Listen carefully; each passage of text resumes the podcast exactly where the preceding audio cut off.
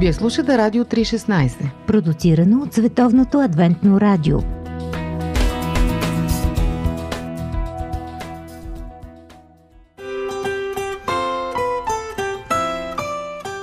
По пантофи.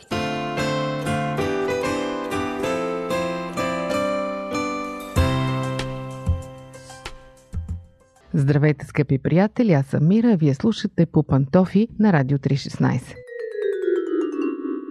Да създадеш семейство е опция, а не присъда. Никой не е длъжен да го направи в смисъла на законово задължение. И все пак има един много мощен инстинкт вътре в нас, който ни тласка към създаването на семейство. Ако попитате така хора на средна възраст, които нямат семейство, защо се е получило така, стига те да са достатъчно откровени, ще ви кажат, че просто така се е случило. Много малко са онези хора, които съзнателно, умишлено, целенасочено избират опцията да останат сами. Тоест, повечето от нас се стремят към създаване на семейство съвсем нормално. Обаче, има един много интересен парадокс, поне на мен ми е много интересен, че въпреки желанието си да създадат семейство, много хора не го правят. Защо? Защото не са срещнали подходящия. Поне това е тяхното обяснение. Ако разговаряте с жена, ще ви каже, свестните мъже се свършиха. Те са вече женени, не могат да открият нормален и свестен мъж. Ако говорите пък с мъж, ще ви каже, няма свестни жени, всички са меркантилни, всички мислят само за пари или пък са много грозни. Тоест няма като за мен на тези размисли ме наведе един много симпатичен разказ, истински разказ, споделен от една жена в интернет, който е изключително поучителен, поне за мен. Ще го споделя с вас, а ще оставя изводите на вас. Да, тази жена разказва следното. Имам една приятелка. Тя е на 29 години, не е омъжена, никога не е имала сериозна връзка. Нисичка, леко пълничка, с обикновена външност, със средно образование, работи в държавния сектор, получава малка заплата и живее под найем. Познаваме се от 8 години и откакто я помня, тя постоянно си търси мъж. И все не намира. Един ден дойде вкъщи на кафе и, както обикновено, започнахме разговор по нейната болна тема. Как тя ни гледа нас, как толкова много и се иска и тя да си има мъж, семейство, деца, някаква стабилност в живота, как годините си минават, младостта си отива, а на нея щастието все и се изплъзва. Накрая се престраши и ме помоли да й помогна, ако мога да я запознае с някого. Е, аз нали съм добра душа, реших да опитам. Моят съпруг работи в автосервис и директно го попитах дали няма там при тях някой подходящ, необвързан колега, с когото да запознае моята приятелка. Какво да кажем за дискусии по Радио 316? Оказа се, че има мъж на нейната възраст, работлив, адекватен и сам необвързан. Речено сторено. Влязохме с мъжа ми в ролята на Купидон и се заехме да ги срещнем. Обяснихме на младежа как стоят нещата и той се съгласи. На другия ден веднага се обадих на моята приятелка да й докладвам какво съм свършила и тя дотича на часа. Беше в приповдигнато настроение, оживено започна да ме разпитва кой е той. Обясних и, че е автомонтьор в сервиза на мъжа ми, че е почти връзник, че не е женен, няма деца и е много свясно и приятно момче. Забелязах как изражението й започна да се променя и в този миг чух следващата й реплика. Какво? Автомонтьор? Ама ти чуваш ли си какво говориш? Аз търся солиден мъж, поне на ниво менеджер, умен, щедър, атрактивен.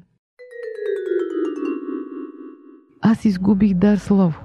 На езика ми беше да я попитам защо смята, че един умен, богат и преуспял мъж ще избере нея. Не особено красива, необразована, невзрачна и вече не в първа младост, обаче си замълчах, не исках да я обидя. Получи се много неловка ситуация, тъй като нашият кандидат вече очакваше срещата и щеше да е ужасно неудобно да му обясним причината, поради която тя не може да се състои. Тогава с моя мъж решихме да изиграем ход на коня и да го запознаем с друга моя позната, също необвързана, 30 годишна, не красавица, но приятна жена. Разбрахме се с нея и тя охотно прия идеята за запознанство с автомонтьора. Срещата беше уредена и ние си отдъхнахме. Обаче какво се оказа? Стрелата на Купидон отново удари на камък. След срещата тя каза, че е във възторг от този мъж и с нетърпение очаква втората среща. Този път обаче той беше човекът с претенциите. Абе, нищо особено, беше коментарът му. Не е мой тип. Аз харесвам високи жени, млади, с перфектни тела и красиви в лицето, шикозно облечени. Каква е равносметката от цялата история? Трима души, които отдавна биха могли да имат семейство или поне сериозна връзка, в преследване на идеалния партньор, наблягам на думата идеалния и го слагам в кавички, пропиляват години без да забелязват по-обикновените хора.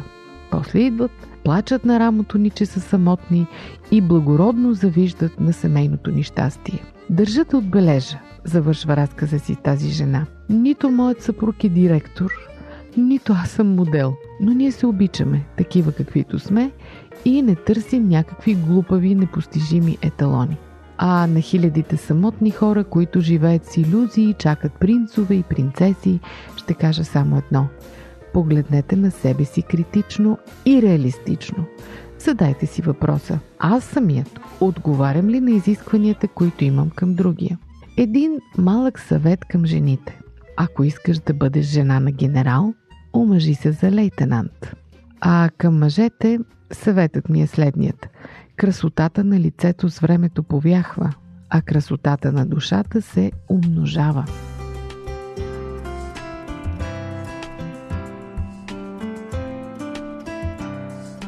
Така че, скъпи приятели, с едно леко намигване в днешното предаване, бих ви казала, първо се огледайте в огледалото и то не в някое криво огледало, в истинското огледало. След това си задайте въпроса какво предлагате и чак тогава съставите списъци с изисквания. Може би тогава ще забележите и птиченцето, което ще кацне на рамото ви. Желая ви искрено и от сърце успех и хубав ден от мен. Аз съм Мира, а вие слушахте по пантофи.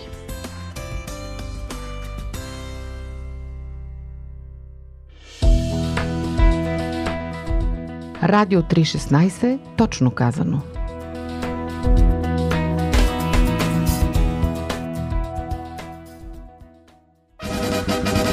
Какво да кажем Какво да кажем за... Какво да Какво кажем да кажем за... И какво да кажем за... Какво да кажем за... Кажем за... Какво да кажем за...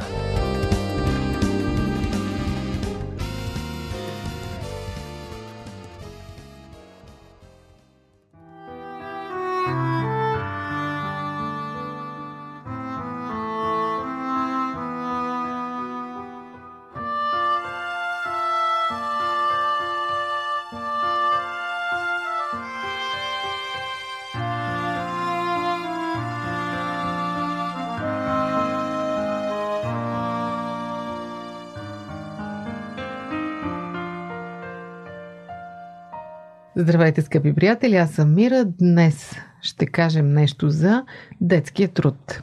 Преди стотина години въобще не се е говорило по тази тема. Детският труд си е бил нещо най-обикновено. Всички деца са работили. Сигурно си спомняте, като малки сте чели Дейвид Копърфилд и аз съм чела, плакала съм за горките дечица, как са ги експлуатирали в викторианска Англия. Сигурно сте чели български приказки, български истории. Най-нормалното нещо за българина е било да си прати децата на нивата или в градината, да пасат овцете, да носят храна на възрастните и така нататък. Обаче ние сме вече много далеч от тези времена. Днес нещата стоят малко по-различно. Всички с отвращение четем или гледаме за това как се експлуатира детски труд в далечния изток, в Филипините, в Индия, как малки дечица шият дрехи, чанти и така нататък. Ние тук сме цивилизовани, ние сме европейци, искаме да осигурим на децата си най-хубавото детство. Имаме си агенции за закрила на децата. В България е забранено лица под 18 години да бъдат назначавани на работа и така нататък и така нататък. В същото време има едно леко противоречие. Виждаме как малки циганчета просят по улиците, крадат, издържат семействата си.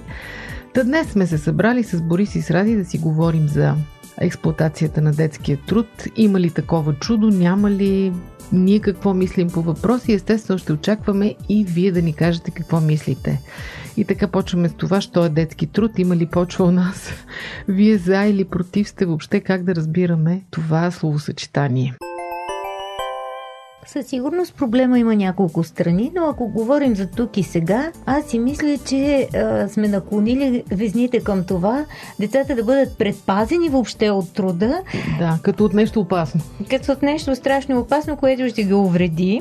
И те се научават просто да се държат като малки господари терористи, а всички ние около тях като техни слуги. Те са графовете и прислугата. Аристокрацията и слугите. Понеже нищо не е във вакуум, аз виждам два полюса. Един е работохолизъм, ако родителите са такива, не дай Боже, а другия полюс е мързела, естествено. Защото ние българите имаме така, как да кажа, една крилата фраза децата да не се мъчат. Да. Дори, за съжаление, го забелязвам и сред българите в чужбина. Познавам едно семейство, така, родителите са горе-долу наша възраст, децата им са бая подхвъркнали вече, над 25 години и не работят. Живеят при майка си и баща си, нещо, което в тамошните условия е абсолютно ненормално. И бащата вика, без сърце не ми дава да го изгоня на квартира, сам да си дири хляба и така нататък. И прави го инвалид. Тоест, вие сте за детския труд, така ли да го разбирам? Аз избягвам по принцип дилемите за и против. Виж как така? Еми, защото нещата не са черно-бели. Просто а, за детския труд, ако говорим за китайската работна система, там където ги товарят по 12 часа да шият чанти и такива неща, не съм за. Да. Естествено, говорим за тук и сега, ние за това уточнихме. Да, но понеже оттам сме тръгнали, защото той в България си е било почти същото някога. Мисълта ми е сега има родители пък, които с цел да си научат децата да работят, от малки въвеждат парична система вкъщи. Изхвърляне на букулка толкова, миене на чиниите толкова, оправяне Да. И то няма да направи нищо от милостиво сърце. Е, Това ги обучава не на труд, а на максимата, че всичко е с пари. е добре, как тогава да ги научим на труд, след като се обединяваме около това, че е добре децата да работят? Ами ти каза за едното време, как всичко е било общо, в семейството го е правило заедно, празнували са заедно, после са работили заедно, всеки според силата си. Естествено, не то да изоре нивата, а носи храна. Просто както и днес. Ама сега, ако един баща каже на детето си 5-6 годишно, му каже, айде сега ти ще ми донесеш а, обяда в работата и детето се емне самичко с храната на Е, гръб. няма как такива подходящи дейности за тях, но то да участва. Аз си помням, че ние с сестра ми, като бяхме ученички от съвсем от малки, за нас беше съвсем естествено, това се очакваше да чистим къщата. И сме чистили всеки ден, аз така не чистя сега, нали? Издателство Нов живот. Доктор Джозеф Кидър. Величие. Преживяване на истинското поклонение. Доктор Джозеф Кидър е роден в Ниневия, Ирак. Емигрира в САЩ, след като е прокуден от ортодоксалното си семейство за това, че става християнин. Днес работи като преподавател по духовно развитие и лидерство в университета Ендрюс. Темата, която най-силно го вълнува, е поклонението пред Бога. За него това е среща, която променя живота на човек за винаги. Как да се покланяме на Бог? Вседържителя на Вселената, нашия Създател и любящ Спасител. Кога му се покланяме истински и кога не? Защо да му се покланяме? Всички тези въпроси и техните отговори в Величие от доктор Джозеф Кидър.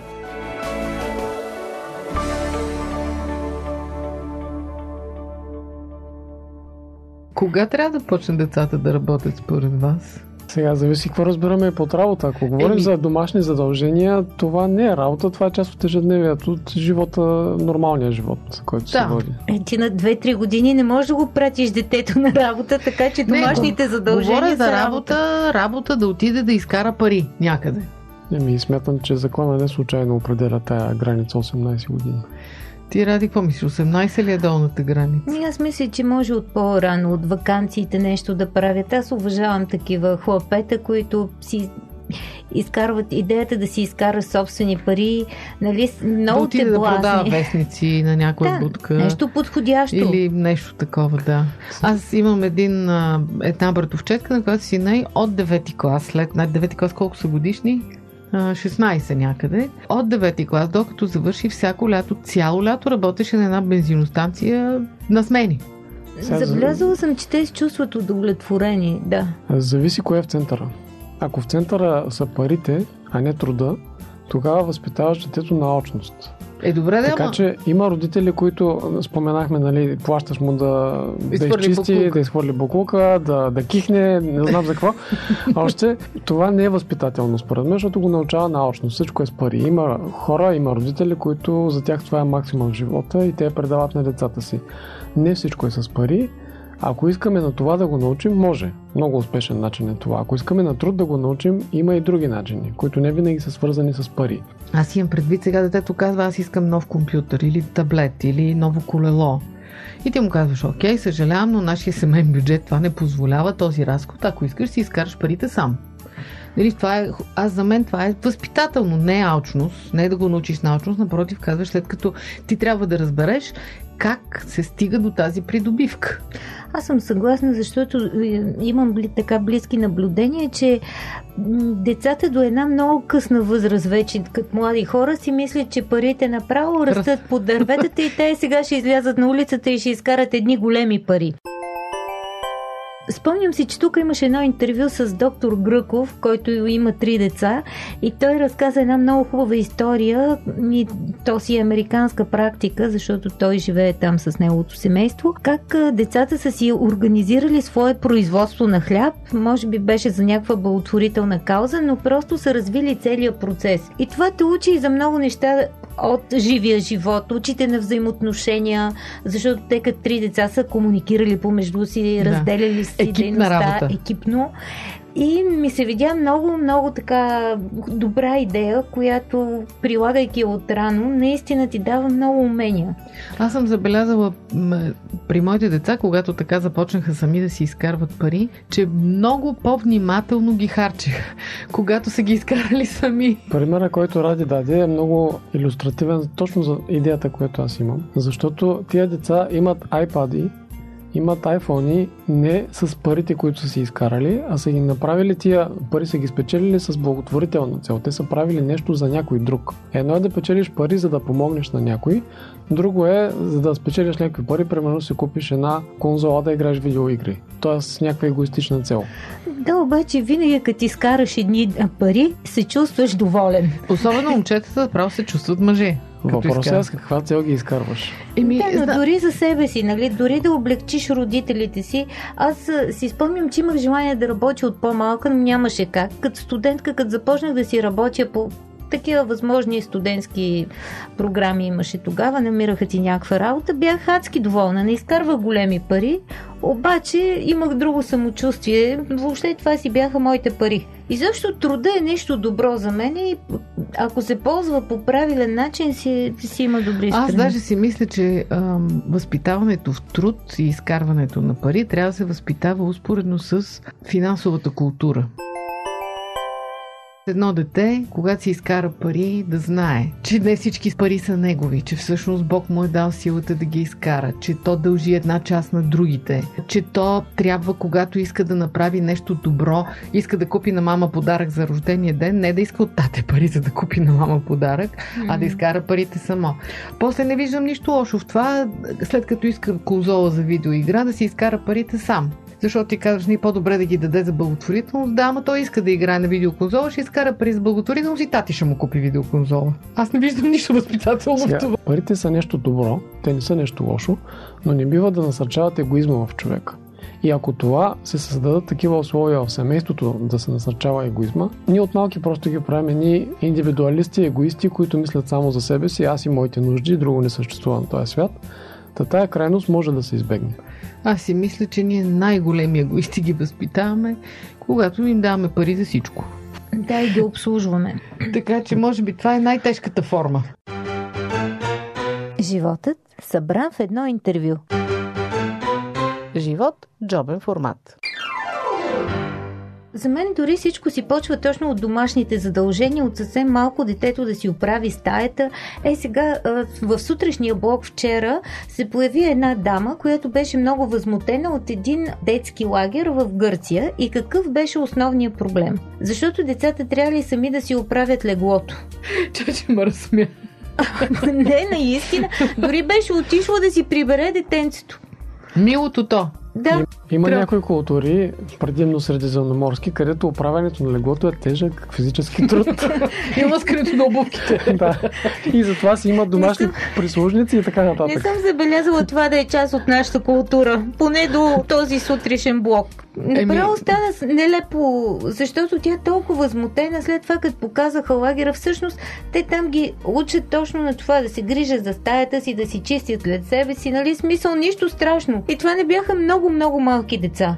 Ученици. Да, Да, това е другата крайност да възпитаме глезловци и глезли, които да не могат пръста си да мръднат и да И да чакат. не искат. И да не искат, да, и да, Да. смятат, че е голяма привилегия да не миеш чини, голяма привилегия И друг това да е ти оправя. задължение на другите. Да, друг да ти оправя леглото и какво ли още не. И се превръща в част от културата. Моята хитова история с моята племенница, която беше много малка, строиха да си подрежда стаята и тя се направи на разсеяна, ама беше наистина две или три годишна. На което аз казах, ти няма ли да чистиш, което ти казах? Тя каза, аз съм от мързеливичките.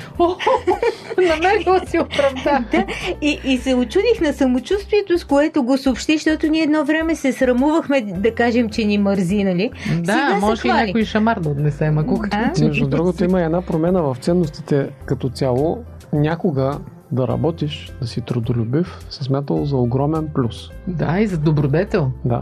В днешно време не е точно така. Да, не сме будалите работят. Аз си, например, си спомням преди месец някъде беше, може би, отивам на маникюр и гледам една госпожица на 14-15 години си прави някакъв много скъп и такъв специален маникюр. Аз се загледах с нами интересно и викам, абе, девойче, красиво, ти как ми изчините с този маникюр? И тя ме погледна с едни огромни очи и каза, ама аз не ми я чини. Толкова възмутена беше от предположението ми, че може да ми я чини. Как ти е хрумнало да питаш? А Кое е най-страшното нещо, което може да се случи едно дете, което работи от малко? А, Борис каза егоизъм и материализъм. Това ли е най-страшно? Може би и да стане работохолик. Да издигне работата в култ. Общо взето ние предаваме ценностите, които ние имаме, ги предаваме на децата си. Ако родителите са работохолици, без да искат, създават такива от децата си. А може и да стана обратното. Може и обратното, може да развият алергия към работата. Аз мисля, че безделието е по-опасно. А най-хубавото нещо, което може да случи едно дете, е научено от рано на труд. Най, как да кажа, голямата полза от това нещо. Труда е важен навик, защото по този начин то се учи как да обработва информация, да учиш. Учи се как да работи с ръцете си, някаква сръчност. Придобива въобще някакви умения да се справя в този живот. И му става по-лесно в живота. Да, ръцете не са му заврани в джобовите. Има ли ние като вярващи, можем ли да кажем, че има някакъв универсален такъв християнски модел или мислите, че всичко си зависи от културата, в която сме израснали? Аз мисля, че по дефолт труда е ценност, заложена още при сътворението на човека, защото тогава всичко беше идеално, храната растеше по дърветата, беше Най-буквални да просто да протегнеш ръка. И все пак Бог създаде нещата така, че човека да се труди, да обработва тая градина. Нали, не го създаде да лежи под някой палма и да му падат кокосовите орехи в ръцете. Така че ние самите да се, да се чувстваме щастливи, удовлетворени, да развиваме потенциал, имаме нужда от това. Значи сте за. Твърдо. Твърдо за. Твърдо за. И аз съм за. Питаш работохолици, какво очакваш да получиш? Не, аз в никакъв случай не съм работохолик, обаче си мисля, че някакво, не знам, отчаяние чак ме обхваща, като гледам млади хора, които си клатят краката. И просто не знаят какво да правят и казват, че им е скучно. И как може да ти е скучно, като имаш работа? Човек, който има работа, никога не му е скучно. И си мисля, че може би това е вината е в нас, родителите, не е в децата, защото ние така учи мама да не работиш. Той е лав, аз си го спомням от моето детство. Както и цялото обслужване, в което детето изобщо не участва в домашните задължения по никакъв начин. Да, виждала съм ученици 7-8 годишни деца, на които, които не могат да си обелят банана. И баба му му бели банана сега. И ми ето, да не разтяга много темата, но ми беше станало много интересно начина по който Йосиф и Мария възпитават Исус и как пише, той им се покоряваше и как е придобил занаят. И работи в работилницата. Работи. И си представям сега, ако аз ми беше поверен Месия. месията, как ще го накарам, примерно, да почисти с прахосмокачка? Ми аз Или ще да му търся елитарни занимания, да се развива, не знам какво. А то, това е вреда. Най-правилното е да, да има естественост в нещата и да се вършат това, което трябва да се свърши от детето. Така че е мело с търготините. Месията е мело с търготините в работилницата на баща си и толкова. Имах шеф, който караше детето си да мете стружки в резбарското ателие. Ние специалисти, Месианска работа. специалистите дърворезбари, дърводелци и обикновени работници, които търкат за шкурките и най-низко в иерархията неговия син плащаше му по 50 стотинки на час. О, много Да скръмзаво. мете. Идеята не беше парите. Така че, скъпи приятели, ние ви призоваваме към същото. Не си жалете чак толкова децата. Карайте ги да работят. Те от това няма да се повредят. По-скоро биха се повредили, ако изобщо не ги научите да работят. Това е нашият съвет като родители и като пораснали хора. А вие решавате. От нас хубав ден. До чуване до следващия път.